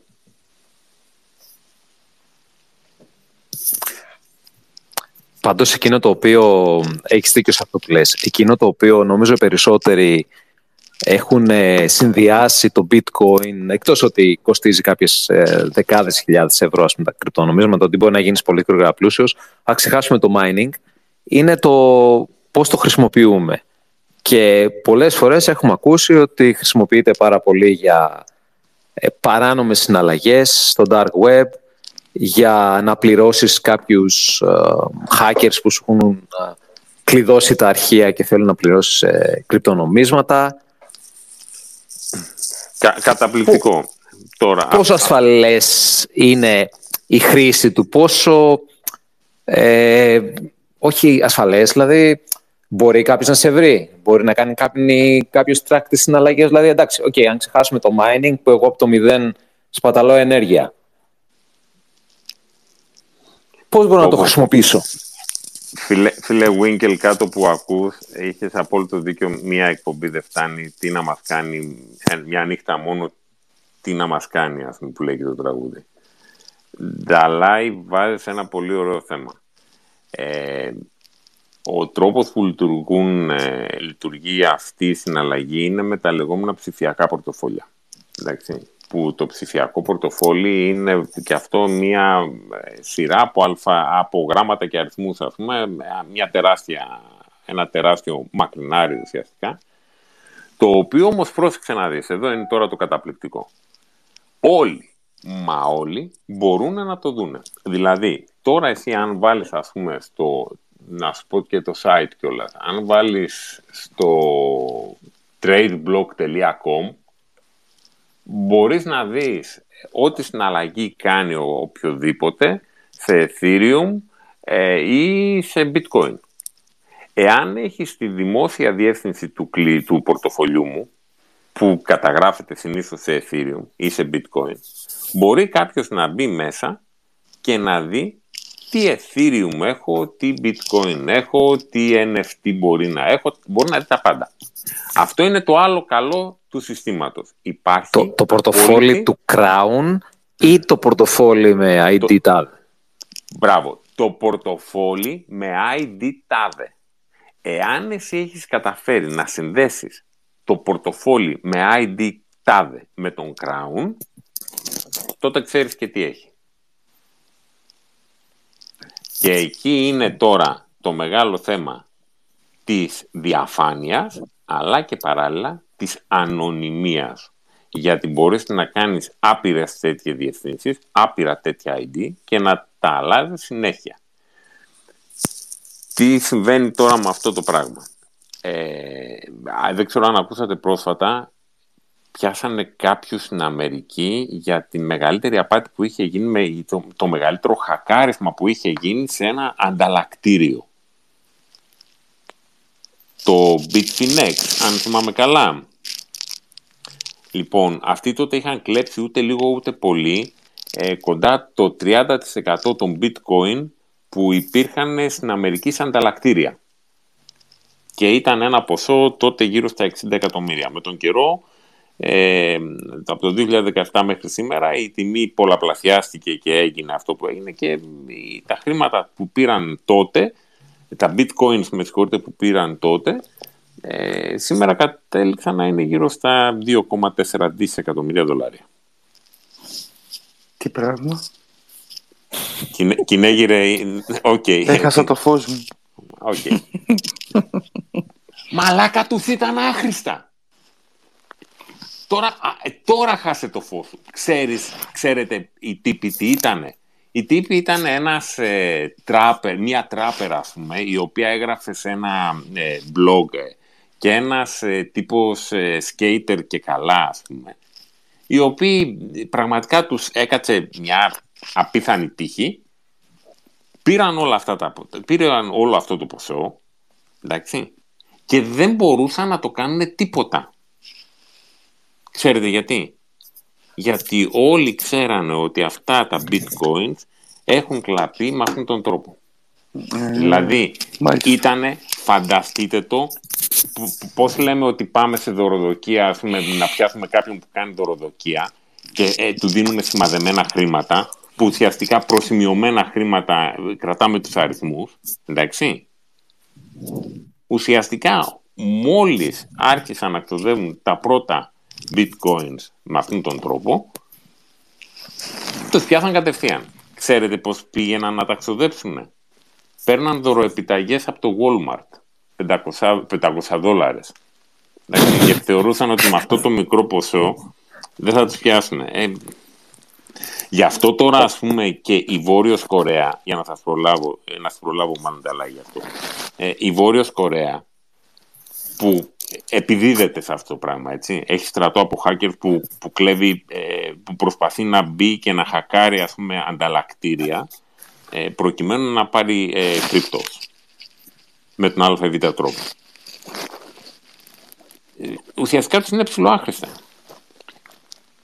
Γιατί όλοι ξέρουν ποια είναι αυτά. Οπότε πρέπει να πάνε μετά να τα πουλήσουν σε άλλα ανταλλακτήρια άλλων χωρών ε, που δεν έχουν ας πούμε τις εποπτικές αρχές που έχει η Δύση. Δηλαδή υπάρχουν μερικά τέτοια ανταλλακτήρια στη Ρωσία που κάνουν τα στραβά μάτια σε τέτοια πράγματα, έτσι, που είναι για ξέπλυμα χρήματος κτλ. Λογικά κρατώντας σε κάποιο ποσοστό. Εδώ υπάρχει, υπάρχει ένα θέμα, γιατί αυτό που λες προφα... προφανώς μπορείς να βρεις όλες τις συναλλαγές που έγιναν και αυτό ανησυχεί κάποιους με την προοπτική ε, των, ας το πούμε, της νέας γενιάς κρυπτονομισμάτων που θα, θα εκδίδονται ή, ή λέγεται ότι θα εκδίδονται από τις κεντρικές τράπεζες. Και αν κάτι τέτοιο συμβεί, αυτό σημαίνει ότι όλες οι συναλλαγές όλων μας θα είναι ορατές στις τράπεζες και στις αρχές. Δηλαδή θα μπορεί το κράτος να ξέρει ακριβώς τι ξόδεψες και πού και πώς. Βέβαια, σε κάποιο βαθμό αυτό ήδη γίνεται, γιατί έχουμε όλο και περισσότερο ηλεκτρονικό χρήμα. Αλλά με τα, με τα κρυπτονομίσματα, ειδικά αν μιλάμε για, για κρατικό κρυπτο, κρυπτονόμισμα, και είναι κάτι που συζητάει η Ευρωπαϊκή Κεντρική Τράπεζα, για παράδειγμα, ε, κάτι τέτοιο θα σημαίνει τον απόλυτο έλεγχο της ροής του χρήματος. Εμένα δηλαδή, κάτι τέτοιο με ανησυχεί. Απλά. Εγώ δηλαδή νομίζω ότι καλό είναι για λόγους ανωνυμίας να μπορεί κάποιος να πηγαίνει έστω και με ένα πάκο χαρτονομίσματα και να αγοράζει κάτι. Αυτή τόσο είναι προσωπική μου άποψη. Ε, ναι, δεν ξέρω αν έχει κάποιος να πει εδώ πέρα. Ναι, παιδιά, βλέπω, με, με βλέπω, ένα, βλέπω τους hackers ε, ε, κλέπτο με συγχωρείς. Ε, ναι, ο ναι. Μάικ έχει σηκώσει παιδιά ποιοι ήταν οι hackers που έκλεψαν ε, αυτά τα λεφτά. Ναι. και ειλικρινά, άμα το δείτε στο 7 Gens Club, θα, απλά θα γελάσετε, έτσι. Και αυτοί οι άνθρωποι κλέψανε Κυναίγειρε 2,6 δισεκατομμύρια δολάρια. Θα, θα πεις, ok, okay, φίλε, φρίκη. Λοιπόν, έτσι. Να κάνω. Ε, εγώ είμαι τελείως άσχετος. Ε, αλλά από ό,τι διαβάζω και, και όπως ακούω τώρα, ακόμα προσπαθώ να καταλάβω. Η τεχνολογία είναι όντως κάτι πολύ ενδιαφέρον. Ε, το τι υπάρχει από πίσω, ε, ή όλη, το, όλο, το όλο concept είναι πάρα πολύ, πολύ ενδιαφέρον. Ποιο είναι ακριβώς το πρόβλημα το οποίο το blockchain λύνει, ε, το οποίο ως τώρα δεν έχουμε κάποια εξίσου καλά εργαλεία να το λύσουν, ε, πολύ πιο αποδεδειγμένα. Δηλαδή, προσπαθώ ακόμα να καταλάβω, okay, γιατί να έχουμε κρυπτο, δηλαδή εκτός από ένα τελείως ε, speculative, ας πούμε, asset, θα μπορούσαμε, ξέρω να... Okay. Ε, οι traders, ας πούμε, ε, αυτή τη στιγμή ρίχνουν λεφτά και σε weather derivatives, ας πούμε, σε, σε, σε παράγωγα καιρού ή σε παράγωγα που μπορεί να είναι οτιδήποτε. Είναι κανονικό, κανονικό καζίνο. Δηλαδή, δεν μπορώ να καταλάβω τι ακριβώς ε, το bitcoin λύνει σαν πρόβλημα, ε, εκτός αν θέλεις να μεταφέρεις λεφτά ε, σε παράνομες δραστηριότητες. Και, και γενικά δεν, δεν καταλαβαίνω ακριβώς το blockchain ποιο είναι το μεγάλο θέμα το οποίο έχουμε, δεδομένου ότι οι βάσεις δεδομένων που υπάρχουν έως τώρα είναι αρκετά αξιόπιστες. Δεν, δεν έχουμε κάποιο τρομακτικό πρόβλημα με βάση δεδομένων. Αυτό μόνο. Okay. Mm-hmm. Ε, να δεις, Κλεπτό, ε, εδώ είναι τώρα, και νομίζω κάποια στιγμή το είχαμε συζητήσει, ε, πρώτα απ' όλα να πω για τον Νίτσε. Ο Νίτσε έχει βάζει ένα πολύ σημαντικό θέμα και έχει απόλυτα δίκιο ο Νίτσε, είναι τα λεγόμενα CBDC. Ε, είναι το ένα πράγμα το οποίο ε, διαβάζουμε πολύ και στην βιβλιογραφία ε, που μας απασχολεί πάρα πολύ και είναι καθαρά Νίτσε το θέτω στεγνά είναι θέμα θεσμών. Είναι καθαρά institutional θέμα. Δηλαδή θα ήμουν πάρα πολύ σκεπτικός αν ήμουν στην Κίνα, αλλά στην Κίνα αν ήμουν δεν έχει νόημα, γιατί οι Κινέζοι δεν έχουν τέτοια προβλήματα. Εντάξει. Δηλαδή, το κινέζικο καθεστώς να έκανε ένα ε, τέτοιο ψηφιακό νόμισμα σαν κεντρική τράπεζα, αυτό είναι θέμα, πραγματικά. Εκεί είναι, κα, καθαρά έχεις programmable money. Ένα χρήμα το οποίο το προγραμματίζεις να συμπεριφέρεται κατά τον τρόπο που θες εσύ. Οπότε όποιος γράφει τον κώδικα, γράφει ουσιαστικά και τον τρόπο με τον οποίο θα λειτουργεί το, το χρήμα. Τώρα, κλέπτο οι βάσει δεδομένων οι τωρινές που έχουμε έχουν το κακό ότι είναι κεντροποιημένες. Δηλαδή, ε, είναι επιρρεπείς σε επιθέσεις, ε, δεν είναι ασφαλείς, ε, μπορούν να, να αλλάξουν και βασίζονται σε ένα βασικό στοιχείο του συστήματος, στην εμπιστοσύνη, στο trust. Δηλαδή, βάζουμε τα χρήματά μας στην τράπεζα ή δίνουμε τα στοιχεία μας ε, στο gov.gr. Γιατί εμπιστευόμαστε αυτόν τον φορέα; Εμπιστευόμαστε ότι θα κρατήσει τα λεφτά μας ή θα κρατήσει τα δεδομένα μας με ασφάλεια και με το όποιο απόρριτο υπάρχει. Το εμπιστευόμαστε; Ανάλογα το θεσμό. Γι' αυτό στην Ελβετία... Ναι, νομίζω. Όχι, νομίζω ε, είναι πολύ σημαντικό. Συγγνώμη. Τώρα, ανάλογα το πόσο σοβαρός είναι ο θεσμός, ε, έχει και ένα επίπεδο εμπιστοσύνης. Είναι όπως τα ομόλογα. Δίνω τα λεφτά μου, παίρνω ένα χαρτί και μετά από κάποια, κάποιο καιρό μου λέει επειδή σε εμπιστεύομαι θα επένδυσα, πάρ τα χρήματά σου πίσω. Το, το σύνολο του τραπεζικού συστήματος, το σύνολο δουλεύει έτσι με trust. Ναι, δουλεύει με trust. Γι' αυτό και δεν μιλάμε για χρηματοοικονομικό σύστημα, όσο μιλάμε για χρηματοπιστωτικό σύστημα. Εντάξει. Δεν, ε, Νίτσε, κάτι πήγε να πεις, με συγχωρείς.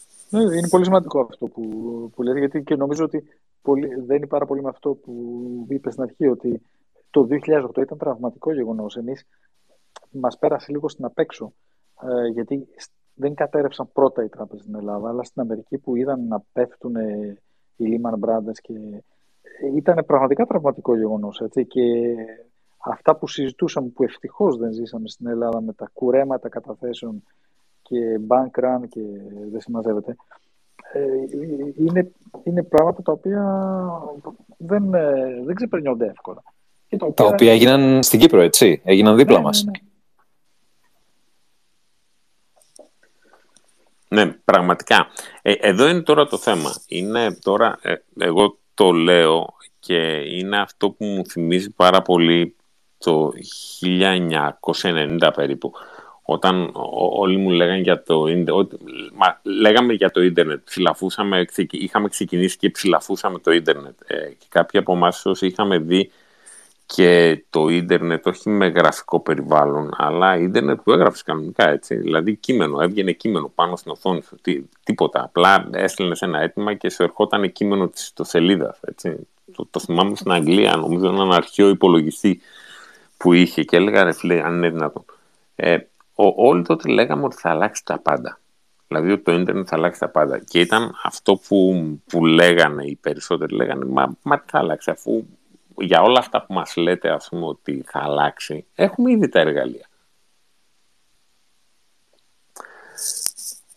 Πού διάολα θα αλλάξει; Ε, εδώ τώρα είναι αυτό που, που λέμε ας πούμε και κοιτιόμαστε μεταξύ μας όλοι οι ακαδημαϊκοί και οι τεχνικοί άνθρωποι που ασχολούνται με αυτό και αν δεις περισσότερες εταιρείες ακόμα είναι σε proof of concept. Δηλαδή οι startups οι οποίες ε, στείνουν λύσεις σε blockchain είναι ακόμα σε proof of concept και πιθανόν κάποιες από αυτές να γίνουν οι επόμενες Facebook, οι επόμενες Google και ούτω καθεξής. Δεν ξέρουμε ακόμα πώς θα το χρησιμοποιήσουμε, αλλά ξέρουμε ότι θα το χρησιμοποιήσουμε. Να σου δώσω ένα παράδειγμα, θα δώσω ένα παράδειγμα. Και λίγο αυτό το, το παίξαμε, το, το παρουσιάσαμε σε ένα συνέδριο στην Ιαπωνία ε, για blockchain και video games. Και αυτό κρατήστε το, αυτό, αυτό θα είναι η επόμενη επανάσταση που θα δούμε, ας πούμε, έτσι. Δηλαδή το, ε, το blockchain να χρησιμοποιείται με κρυπτονομίσματα και με NFT ε, σε video games. Υπήρχε, ε, ε, ξέφασε μια φωτιά σε ένα μεγάλο κτηριακό συγκρότημα στο Στρασβούργο. Στο συγκεκριμένο κτηριακό συγκρότημα ήταν το data center μιας εταιρείας όπου είχε όλα τα αρχεία της, των παιχτών, ένα πολύ δημοφιλές παιχνίδι. Και όλοι παίζουμε παιχνίδια αυτά τα RPG, τα έτσι που, που αγοράζουμε χαρακτήρες, που κάνουμε χαρακτήρες, που πληρώνουμε για να, να εξελίξουμε το διαστημόπλοιό μας ή να πληρώνουμε για να εξελίξουμε τον παίκτη, την ομάδα μας, ας πούμε, κτλ. Εντάξει. Ακούγομαι, Νταλάη, ok. Okay. Ή σας έχω χάσει. Όχι, όχι, μια χαρά ακούγεσαι. Εγώ με Ωραία. και δεν σοποτάω. Ωραία, ok. Okay. Λοιπόν, με την πυρκαγιά αυτή χάθηκαν όλα τα δεδομένα. Το παιχνίδι κατέρρευσε. Το αντίστοιχο ενός blockchain παιχνιδιού θα ήταν το εξής. Έχουμε τον κεντρικό σερβερ στον οποίο τρέχει το πρόγραμμα του παιχνιδιού. Αλλά από εκεί και πέρα οι συναλλαγές που κάνουν οι παίκτες με το παιχνίδι ή οι συναλλαγές που κάνουν οι παίκτες μεταξύ τους δεν καταγράφονται στη βάση δεδομένων του παιχνιδιού, δηλαδή σε μια κεντρική βάση του παιχνιδιού, αλλά καταγράφονται σε ένα blockchain που είναι πού; Στους υπολογιστές όλων των παικτών. Δηλαδή θα υπάρχει ένα node, ένας κόμπος στον υπολογιστή του κάθε παίκτη που παίζει το συγκεκριμένο παιχνίδι. Και ό,τι αγοράζει, αγοράζει παραδείγματος χάρη, ας πούμε ότι παίζει το FIFA 22, λέω εγώ. Και αγοράζει έναν καταπληκτικό παίκτη. Αυτός ο παίκτης μπαίνει στο ψηφιακό πορτοφόλι του αυτός ο ποδοσφαιριστής, μπαίνει, ο ψηφιακός ποδοσφαιριστής, μπαίνει στο ψηφιακό πορτοφόλι του παίκτη και δεν τον χάνει πλέον. Είναι εκεί. Είναι δικός του. Και εδώ μπαίνουν λίγο και αυτό που ίσως οι περισσότεροι ακούτε, τα NFT τα λεγόμενα. Τα non-fungible tokens. Τι είναι δηλαδή, αυτά α- ακριβώς; αυτός ο παίκτης θα είναι μοναδικός. Και θα τον έχει μόνο ένας παίκτης. Θα τον έχει μόνο κλέπτο. Ή ε, ο, ο γιος του κλέπτο, ας πούμε, αν παίζει το FIFA 22, θα ξέρει ότι εγώ αυτόν τον παίκτη τον έχω αναπτύξει και είναι ο καλύτερος, είναι ο Μέσι του FIFA 22, ας πούμε, και κάποια στιγμή μπορεί να έρθει, ε, ξέρω εγώ, ο, ο γιος του Τζον Γκραντ ή η κόρη του, του Λάκη ή η κόρη της Κλαούντια και να πει ότι ρε φίλε, εγώ για αυτόν τον πεκταρά θα σε πληρώσω δύο Ethereum για να τον αγοράσω.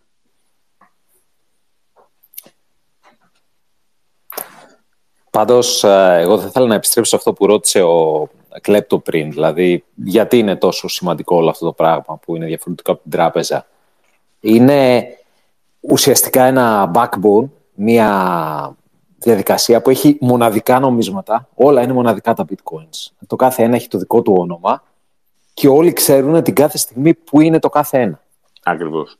Οπότε, ακριβώς λόγω αυτής της διαφάνειας... Και, και, ανώ, και ανώνυμα, έτσι. Μπράβο. Ως λόγω, ανώνυμα. λόγω αυτής ακριβώς της διαφάνειας που υπάρχει, χτίζεται εμπιστοσύνη. Χτίζεται εμπιστοσύνη πού; Στο δίκτυο. Πλέον δεν αποθέτουμε την εμπιστοσύνη μας σε ένα άτομο, σε ένα θεσμό, σε ένα φορέα, αλλά αποθέτουμε την εμπιστοσύνη μας σε ένα δίκτυο εκ του οποίου μέλος είμαστε εμείς και στο οποίο όντας μέλος αποφασίζουμε εμείς και για τη λειτουργία του. Γιατί εδώ μπαίνει ένα σύστημα διακυβέρνησης.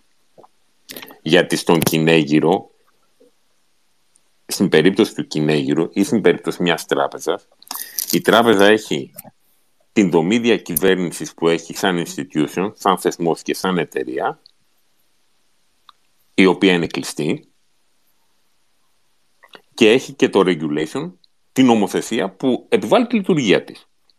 Στο blockchain, σε ό,τι αφορά τουλάχιστον τη διακυβέρνηση, εμείς οι 60, οι 90 πόσοι, 100 πόσοι είμαστε αυτή τη στιγμή εδώ μέσα, εμείς αποφασίζουμε για τον τρόπο που λειτουργεί, που λειτουργούμε και για τον τρόπο με τον οποίο εμείς παίρνουμε αποφάσεις και καταγράφουμε τις συναλλαγές.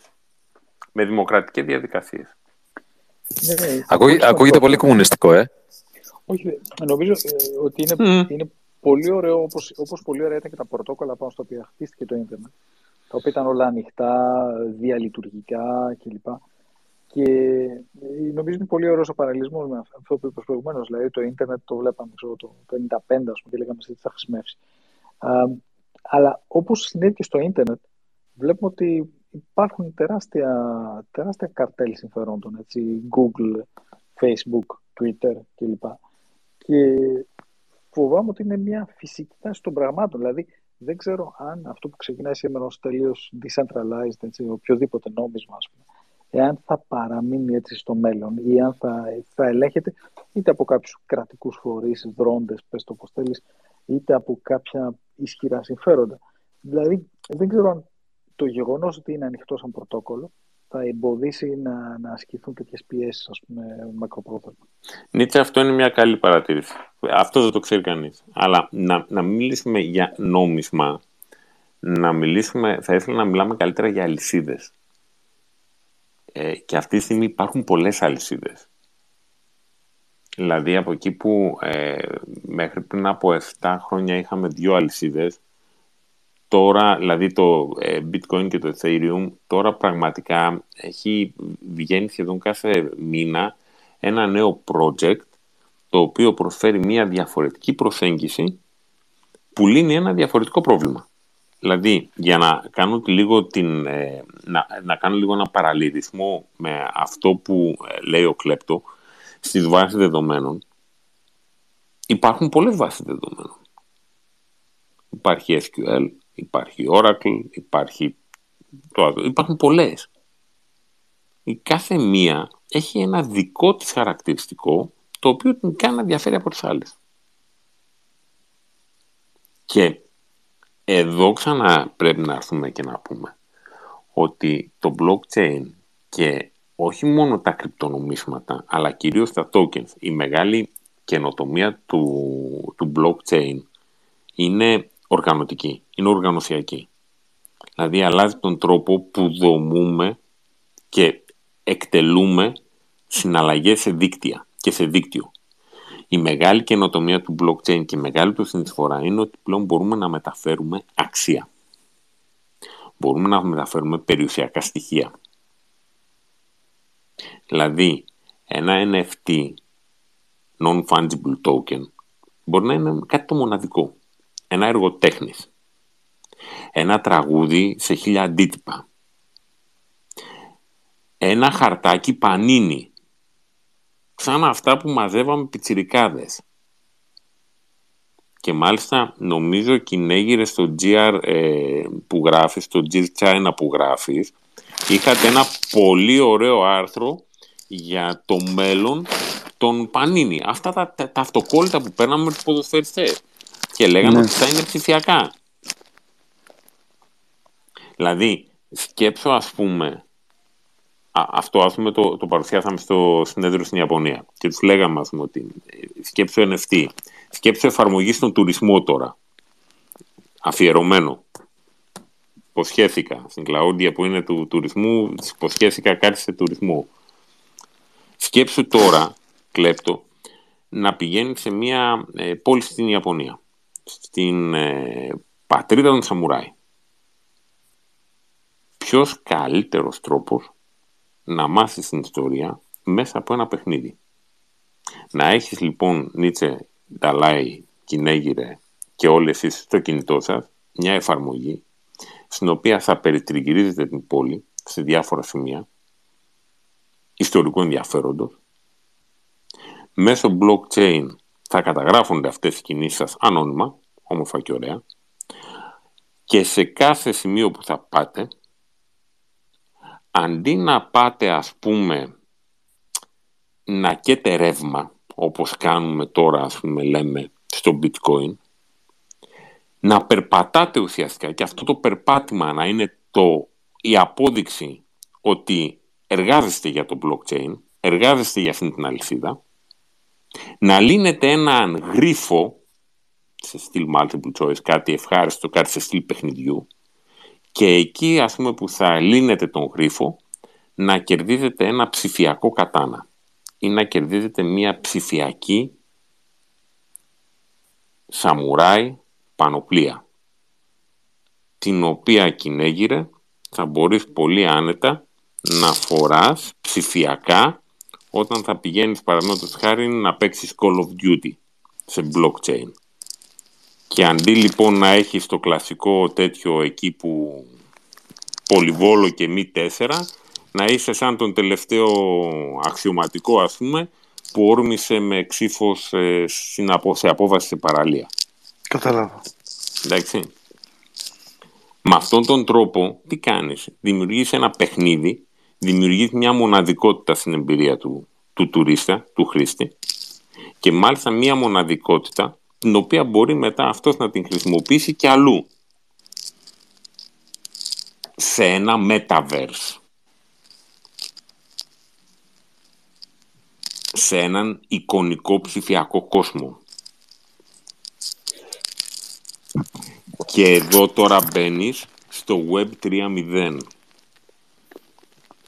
Στο επόμενο Web. Όπου θα αλλάξει και ο τρόπος με τον οποίο αλληλεπιδρούμε με τις υπολογιστές και με το δίκτυο.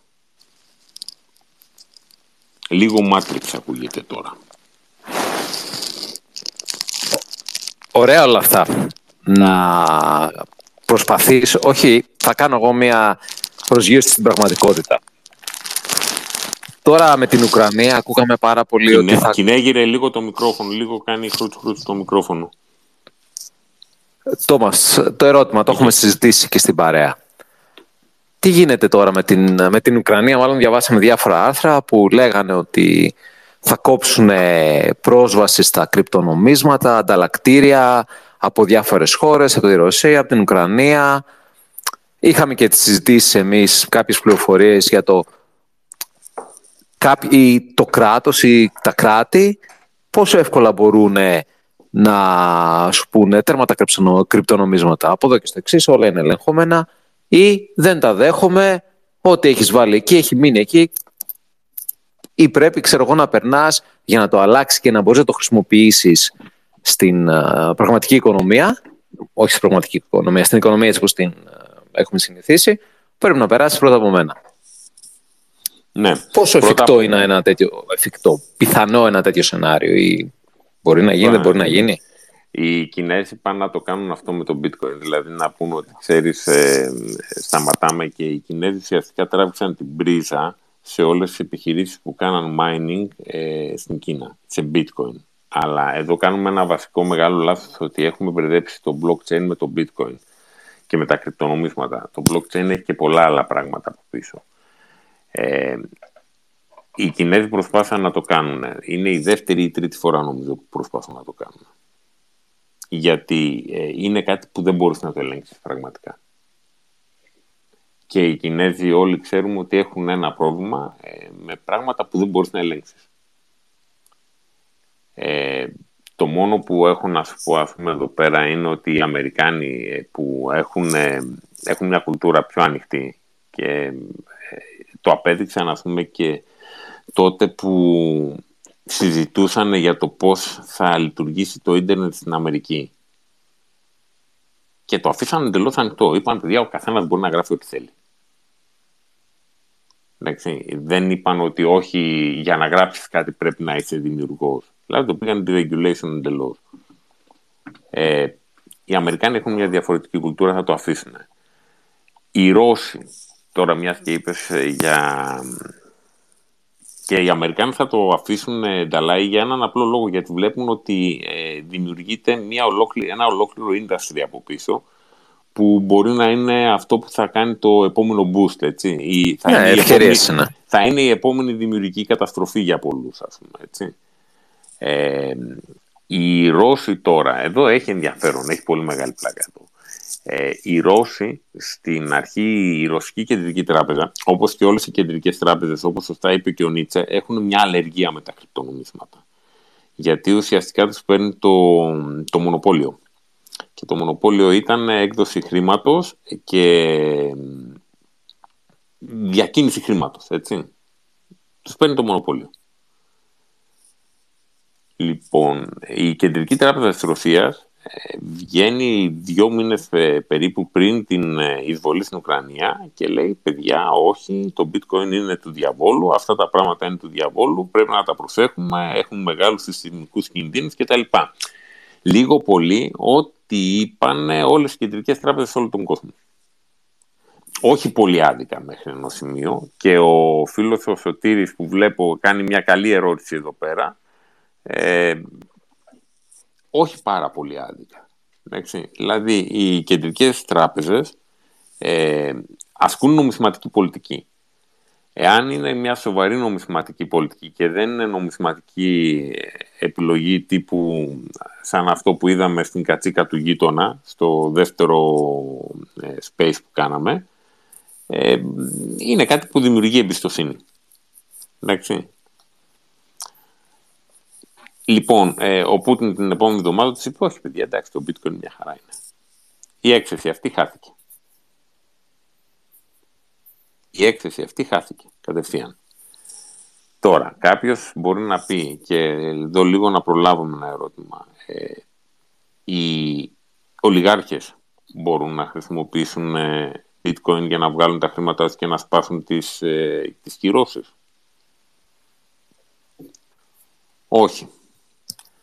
Όχι πλέον, γιατί, γιατί οι ιδιοκτικές αρχές πλέον, όπως απέδειξαν και στο σκάνδαλο με την Bitfinex που τους πιάσαμε αυτούς τύπους, αλήθεια, δείτε φωτογραφίες στο Seven Gents Club αυτών των τύπων, έτσι, θα, θα χτυπάτε το, το κεφάλι σας στο τοίχο.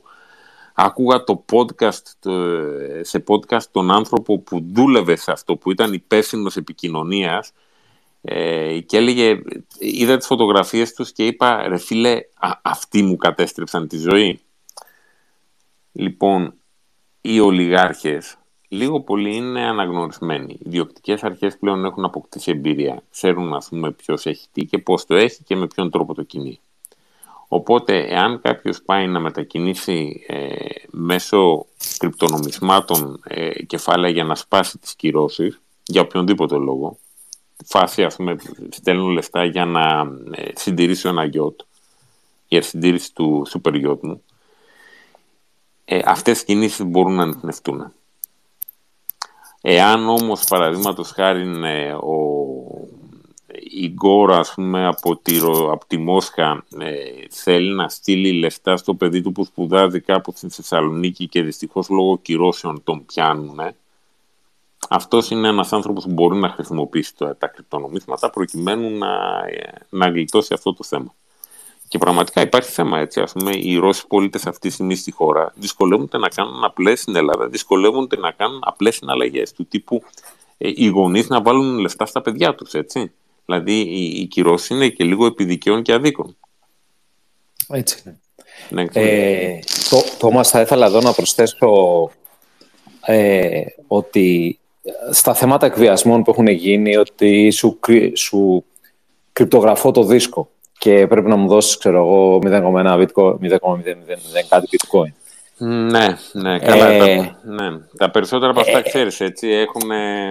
Ναι, ναι, εντάξει. εντάξει ναι. Εγώ θέλω να πω σε μεγάλες α, ιστορίες που έχουν συμβεί, που ας πούμε έχουν κρυπτογραφήσει τα αρχεία σε νοσοκομεία. Είχε γίνει μια τέτοια κατάσταση στο Σικάγο και ο κόσμος δεν έπαιρνε θεραπεία, χημειοθεραπείες, δεν ξέραν τι χημειοθεραπείες έπρεπε να πάρουν. Ή τι ήταν ένα ακόμα γεγονός στην Αμερική, στο οποίο είχε να κάνει με το pipeline κάπου στο Τέξας και είχαν χακάρει ένα pipeline και αναγκάστηκαν να πληρώσουν διότι είχαν δύο μέρες απόθεμα, αλλιώς μετά δεν πετάγει κάποιο αεροπλάνο. Εκείνο που θέλω να, να αφαιρθώ είναι ότι τους πληρώσανε, αλλά μετά το FBI, η CIA, το FBI νομίζω, ασχολήθηκε έπιασαν. και τους έπιασαν. Ναι. Δηλαδή, ήταν κάτι τόσο μεγάλο στο οποίο μπορούσαν να αφιερώσουν resources οι διοικητικές αρχές και να κυνηγήσουν τα IT στα πορτοφόλια και να βρουν ποιοι ήταν αυτοί οι οποίοι που κατέληξαν τελικά αυτά τα νομίσματα. Διότι η πληρωμή έγινε σε, σε κρυπτονομίσματα, bitcoin ήταν νομίζω. Νο, νομίζω όποιος είναι λίγο στον χρηματοοικονομικό τομέα εδώ πέρα ε, κα- θα καταλάβει αυτό που θα πω. Εάν κλέψεις κάποια χρήματα ή αν θέλεις να ξεπλύνεις κάποια χρήματα, πρέπει να είσαι έτοιμος να πληρώσεις και ένα σημαντικό μέρος των χρημάτων αυτών ε, στους ανθρώπους που θα σου τα κρύψουν. Εντάξει. Δηλαδή, οι περισσότεροι άνθρωποι από αυτούς νομίζουν ότι α, πιάσαμε τον παπά. Ε, μ, όχι. Ε, έχει ίχνη, αφήνει ίχνη. Δηλαδή είναι traceable, είναι απόλυτα traceable και αυτό είναι ε, ένα κομμάτι ε, που χτίζει εμπιστοσύνη στο δίκτυο. Δηλαδή όλοι ξέρουν ότι ακόμα και αν κάνεις κάτι τέτοιο και αυτό, αυτό το πράγμα που λες Νταλαή βοηθάει στο να, να δημιουργηθεί και το reputation. Η φήμη ότι εάν, εάν ξέρει ο άλλος ότι εάν ε, κάνει κάτι τέτοιο δεν θα γλιτώσει. Δηλαδή θα κοιτάει συνέχεια πίσω του.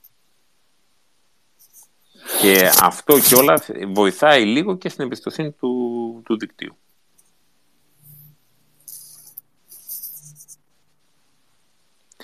Και δεν έχουμε πει τίποτα ακόμα. Ε. Δηλαδή όλο... Έχει πολύ, έχει πολύ ψωμί. πολύ ζουμί. Πάντως, απλώς παρατήρηση γιατί πολύ. ό- ό- όλα όσα λες φυσι- φυσικά συμφωνώ, αλλά πολλοί φαντάζονται ότι αυτά ε, στην πράξη τέλος πάντων δεν ισχύουν όταν κάποιος κάνει συναλλαγή μέσω, μέσω κάποιου exchange.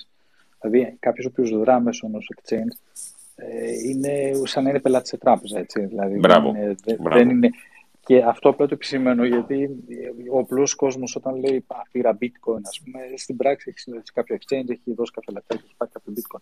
Μόνο αν έχει κάποιος δικό του node, δικό του κόμβου, είναι όντως, ας το πούμε, κάπως ανώνυμος. Εκεί είναι δηλαδή που, Ναι. που συμμετέχει πλέον ο ίδιος στο δίκτυο και όχι μέσω Ναι. τρίτων. Ναι. Ε, αυτό είναι πολύ καλό που λες και όλα αυτά τα σκάνδαλα που ακούμε ε, μετά, α- α- αφορούν exchange. Δηλαδή δεν χακάρουν τους κωδικούς των ανθρώπων που έχουν ψηφιακά πορτοφόλια. Χακάρουν τους λογαριασμούς που έχουν στα ανταλλακτήρια.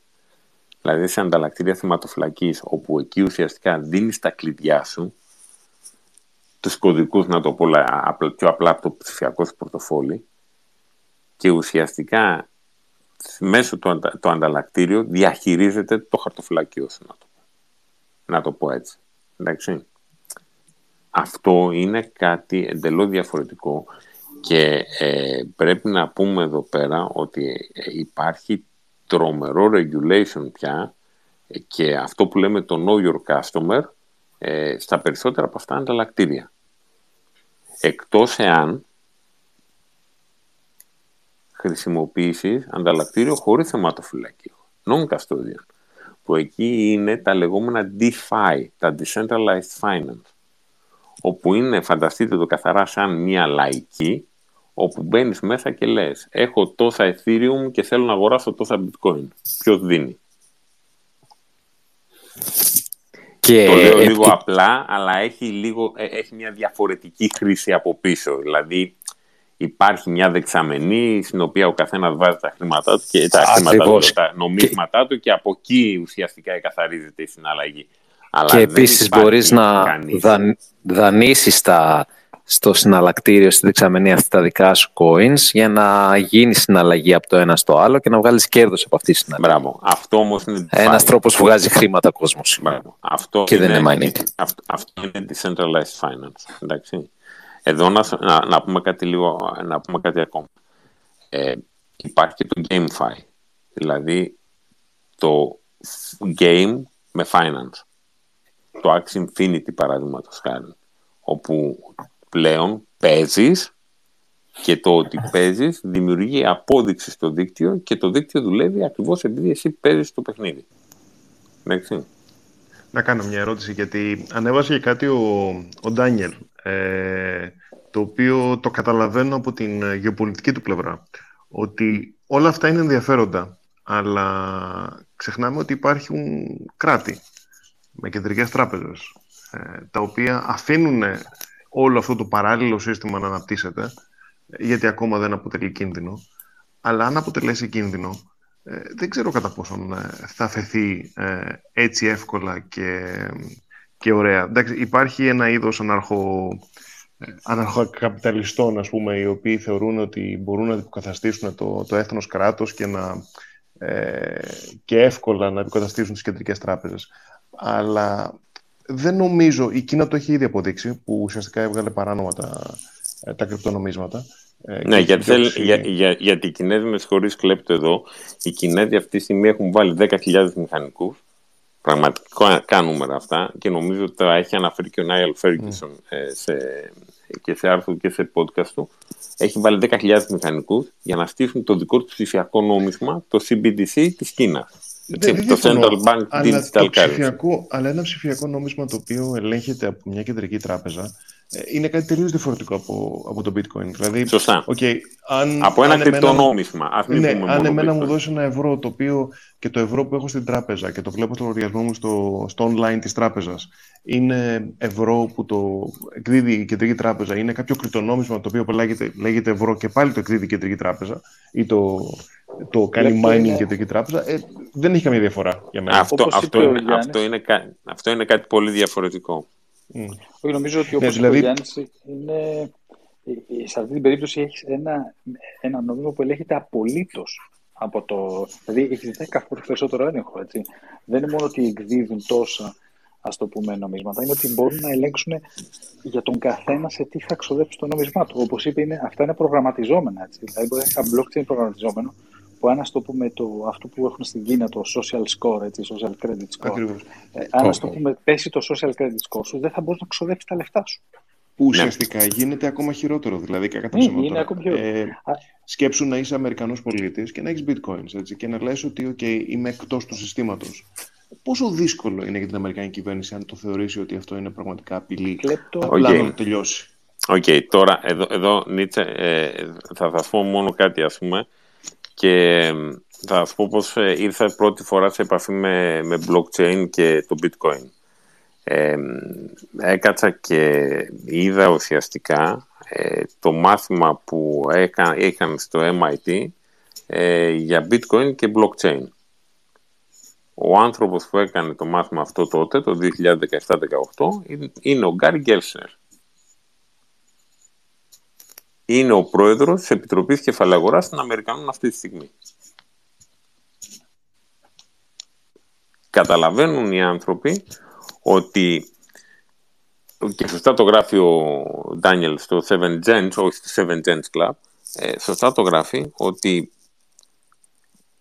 οι, οι κεντρικές τράπεζες χάνουν ουσιαστικά το, το μονοπόλιο. Εντάξει. Ε, και τα κράτη ουσιαστικά χάνουν το μονοπόλιο. Τώρα εξαρτάται από εδώ και πέρα το επίπεδο της εμπιστοσύνης το οποίο υπάρχουν στους θεσμούς, ε, το επίπεδο εμπιστοσύνης που υπάρχει στις αγορές και ο τρόπος που θα βρουν αυτά τα δύο πράγματα να συνεπάρχουν στο μέλλον.